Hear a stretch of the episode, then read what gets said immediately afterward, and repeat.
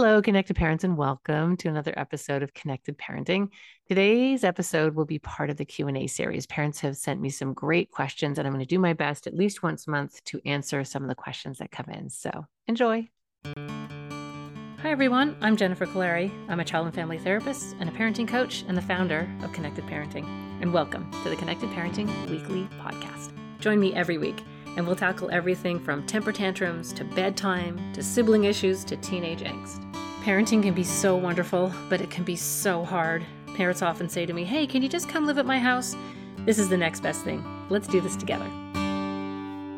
So, the first question today is from Jenny. Um, she says, I'm a new listener, so apologies if I haven't heard it yet. You talked about children controlling situations as an indicator of anxious feelings. I'd like to know how to support them to let go of that in young children and teens. So it's really interesting because with anxiety, you'll see it in two ways. And there's sort of the typical way that we think of anxiety, you know, the child hiding behind mom or dad, refusing to go places, wringing their fingers, just looking really frightened and, and afraid and sort of withdrawing. And that's only one way that anxiety shows up with kids. It can also show up in a really prickly, bossy, nasty, kind of that's my chair and I'm going first. And you told me I could do this and sort of keeping track of everything. Um, so anxiety either goes inward into the self or it goes outward into trying to control everyone else. And it's not always recognized as anxiety when it goes outward. You know, where people tend to look at that as behavior and a being um, you know rude or spoiled or but honestly it's usually anxiety. It just doesn't look that way.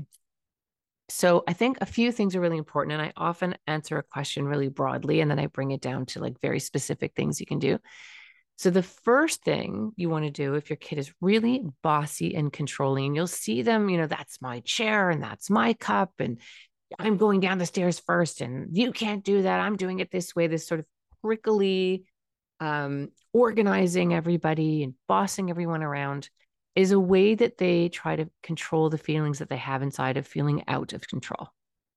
So they're feeling scared, they're feeling nervous, they feel like they don't have an impact or they don't have any control um, regarding their surroundings. So they actually try to control every possible little small thing that they can in an attempt to control that really difficult feeling of anxiety inside what often happens is we give in.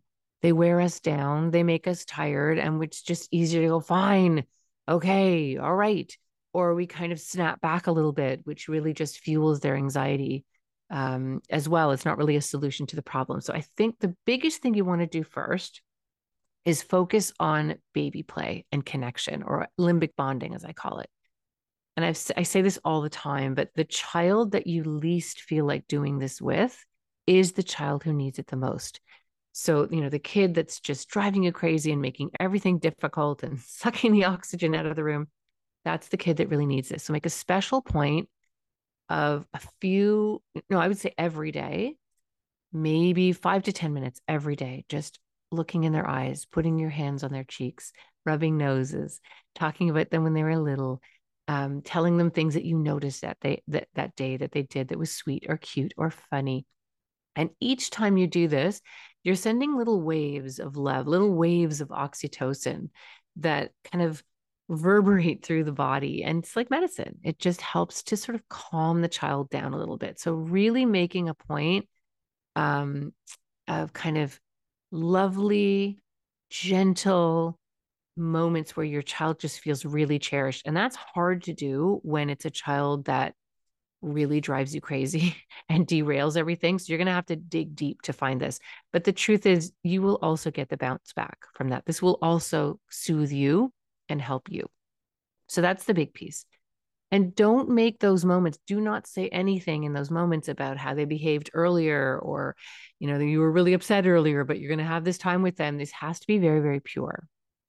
Second thing you want to start doing is really using the calm technique. So go back to the first um, couple of episodes in the podcast for a refresher, but you really want to be using that conversationally. So when they tell you something or something happened at school, no way, really? Tell me about that. Like lean in, really use your energy to look interested, to look invested in what they're telling you, again, that oxytocin is going to flow. And oxytocin is a really powerful hormone slash neurotransmitter that actually um, inhibits cortisol. And cortisol is the hormone that is making them stressed and anxious and prickly and bossy. So the more you're giving them this, the more settled and calm they're going to be from the inside out.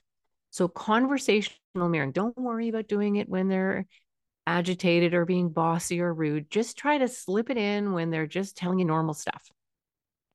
Do that for a couple of days. And then when you can, you want to be using the calm technique to de escalate. So when they're screaming that it's their chair or they're going first, take a minute, collect yourself and go, you know what? I'm not loving this, but I know how important it is for you. You have a very strong idea of what you want. And tell me why it's so important. Like, uh, help me understand this. Like, actually use the technique to address them when they are being really bossy and see if that will calm them down. Now, if they continue to escalate, obviously you're going to have to set some limits. I love you, but you know what? It's not good for you to talk to me like this. And I don't like it. And I like myself too much for you to talk to me like this. So if you continue to be bossy and rude, or if you continue to say whatever, blah, blah, blah, you're saying to me, there will be a consequence. And that can be a little sit, it can be um, they lose a few minutes of screens um, it doesn't have to be gone for the night or two weeks. That's way too dramatic. Sometimes it's just, nope, you're going to wait now 10 minutes for your iPad because you made some decisions a few minutes ago that weren't very nice. And I told you if you continue to talk to me like that, that would be something that we would have to do. So you're kind of linking it back, uh, linking it back to that cause and effect. I think the other thing here that can be really helpful is adrenaline play. So when kids are anxious, and think about it, when we're anxious, it's like there's electricity running through our body. We feel charged. We and we don't know what to do with it. It's in our chest sometimes, in our in our stomach, and it's this kind of electrifying energy that's just kind of sizzling through the body. So it's really helpful to have adrenaline play. And so that's, you know, you're chasing them around or um, there's a, a, spot on the carpet where they're safe but if they come off that little spot you can tickle them. You can play freeze so you're playing music and then when the music pauses they have to freeze and you go up to them and you see if you can get them to move or giggle. Um, if you have time and it's after school you can play any games that have a timer games that have that pop or things release. Um, games that have hide and seek is also a great game um, that's a fantastic game that gets adrenaline releasing naturally so that you're going to have less of that prickly, icky, yucky behavior. And then the final thing I think that will really help is try using what I call an accomplishment book. And that's a little book where you just write down moments where they let somebody else have the chair, or they shared something, or you thought they were going to have a big freak out about something and they use some strategies instead, or they just didn't, and collect those. Write them down and make them positive only. And then at bedtime, when you're putting them to sleep, uh, which is the time where they're the most anxious, honestly, um, you're going to read from the little book and just put two or three things because what often happens is they want you to read every night. They want you to read some of your previous entries. And that's just building a story, right? It's just building a story for them and for you that they're not always prickly. It feels like they are, and they feel like they're always being difficult. But the truth is, I'm sure there's lots of moments in the day where they're not. And it's a great way to have you both kind of reset and look for those things. Okay, the next question is from Bria, and it's her husband's question. What do you do for kids who don't listen? Um, when asked or told to do something. How can you help children not be so shy and more willing to try new things? Okay, so I'll do the first part of that. So, broad answer first. So, here's a reminder for everyone out there that we, the frontal lobe, which is the part of the brain that organizes, moves through time, prioritizes, you know, decides, oh, I'm not going to say that now. I could say it later. Or, oh, maybe I've been talking too much. I need to stop. Or, you know, what it's the part of the brain that kind of just takes perspective, learns from past mistakes, decides what you're doing next, flows through time, shifts attention, all those things. That part of the brain takes 25 to 30 years to develop. And children just don't have that executive functioning. They just don't have that capacity yet. And they won't really reliably until about 18. You'll see it sort of starting to come online at 17. So, one of the things that we have to remember is you're not really a parent, you are a substitute frontal lobe. So, your job is to organize, inhibit, help them shift attention, help them organize and flow through time. Their job is to be in time. They're playing that game, they're building that Lego tower, they're on their iPad.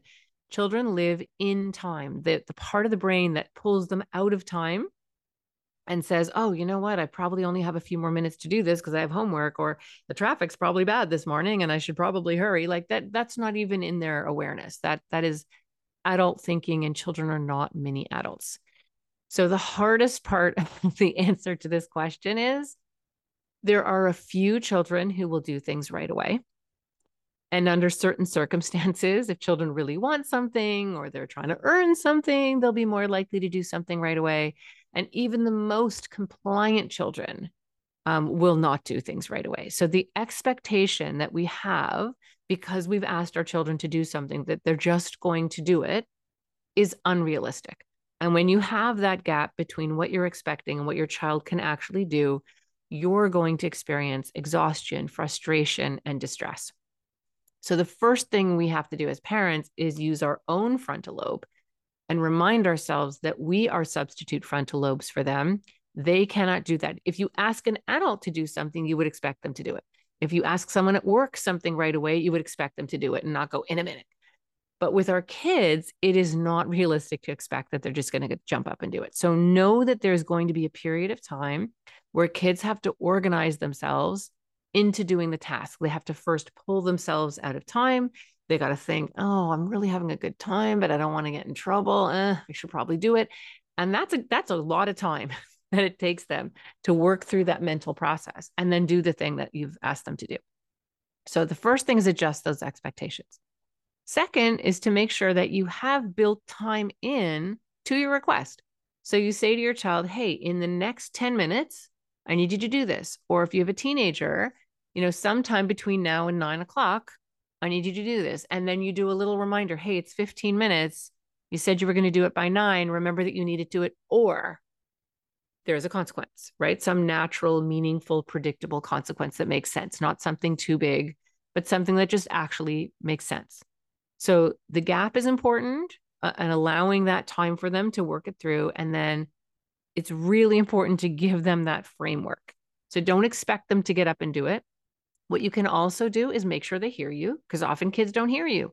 They've tuned out your voice or their brain, um, because children's brains um, can't switch between activities as well as an adult brain can. They literally might not hear you. You are background noise. And so you have to make sure that you actually have their attention when you're asking them for the request. And then you say to them, and, always mirror, I totally get it. You're playing this video game. Why would you want to go and take the garbage out? Or why would you want to walk the dog or whatever you're asking them to do or do your homework?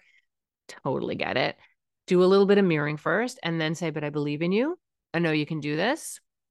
I know you've got this. And I'm going to come back and give you a little reminder. So you're giving them a gap of time to work that through. And that should really help sometimes having positive incentives can, can work. I'm not big on you know behavior modification but sometimes if you're trying to establish a new habit or create new healthy patterns it only lasts about a week or two but you could do a little chart or something and then every time they they answer with or they do what they're supposed to do within i don't know 5 minutes or something they can get something. I remember when olivia was a little girl we i used to buy colored elastics and every time she said okay or did something you know within a reasonable framework she'd get a she would get to wear one of the little elastics around her wrist and at the end of the day we'd see how many elastics she had on her wrist and actually we didn't even do anything. She didn't even get anything for that. She just liked collecting the elastics on her wrist but you could do that you know if you have you know x number of elastics you can earn something but that's usually just kind of supportive. It doesn't really permanently change behavior, it can just kind of give a little bit of incentive and just give you a little bit of traction sometimes when you're trying to change behaviors. So hopefully that helps. Okay, second half of this question was um oh, how can you help children not be so shy and help them be willing to try new things? So, I mean, this is a, a, complex question, and and I would suggest listening to a couple of the podcasts that I've done on anxiety. I think from worriers to warriors is a good one to listen to. Um, but so, what happens with anxious kids? So, first of all, you have to remember that sometimes it's just a natural stage. That certainly with younger children, they tend to be a bit more shy. Sometimes little tiny kids aren't shy at all, but then when they get a little bit older and they're a little more aware of strangers and danger, things going wrong, um, they have that kind of expanded awareness in the world. They'll go through a phase where they're quite shy, and it doesn't mean they're going to stay that way forever. Um, and it's a funny kind of dance because you don't want to give them full permission to never push themselves to not look at people, to not say hello. Um, you know, because you want that to be something that they can work through. And the more the brain actually avoids something, the bigger that thing actually gets. But on the other hand, you don't want to be pushing them all the time. Go kiss, you know, Auntie so and so that they haven't seen in two years, and it's terrifying. So you can there, there's not really an easy answer for this you know one of the questions that we ask ourselves all the time as parents is when do i push and when do i protect and that there's not an absolute line on that you kind of have to use your gut so my suggestion is helping your kids with scripting so often they're nervous and they're shy but they also don't know what to say and when you're nervous your frontal lobe shuts off so the part of your brain that actually thinks oh yeah what did mommy tell me to say isn't online they're just now feeling scared so having time where you actually practice meeting a new person, saying hi to somebody's parent, or, you know, it's a family event and you're going to be meeting family members that you haven't seen in a long time. Practice three or four things that your child can say and role play it. Um, and you can be the really shy person where you, you know, put your head down and you grumble or you hide behind while they're being the person that's saying, Hi, how are you? Nice to see you. So they can actually feel both sides of that scenario and they can sort of tune in and connect to what other people might be feeling when they're really shy and what that actually looks like and then have them be themselves where they're actually practicing hello how are you give them three or four things that they can practice that helps a lot um, i think it's something you know you can also address you know into the earlier part of the podcast where i talked about ways that you can soothe anxiety. So using the um, calm technique conversationally extra baby play if, if you know they're going through this stage where they're super shy um, and role playing should really really help. And often it's a stage often it's something they just kind of kind of work through. And if it's really serious if you you know if they're really scared to talk to adults if they're not really speaking to adults at all and you're really worried that it's getting in the way of their ability to interact in the world and actually enjoy things then it might be a good idea to talk to your pediatrician or maybe look at um, having your child work with someone that gets a little bit of coaching around this um, or and develop some strategies that can help them because it really is an important thing to be able to interface in the world. So thank you so much. Thank you for your questions. Um, for deeper dive into connected parenting please go to our website connectedparenting.com my books are on there our online courses are on there that it's a really supportive online community we also have a team of therapists at Connected Parenting that help parents from all over the world. Um, we've got a lot of things available for you as you move through your connected parenting journey. Thanks so much for listening, and I'll see you next time on the next episode of Connected Parenting.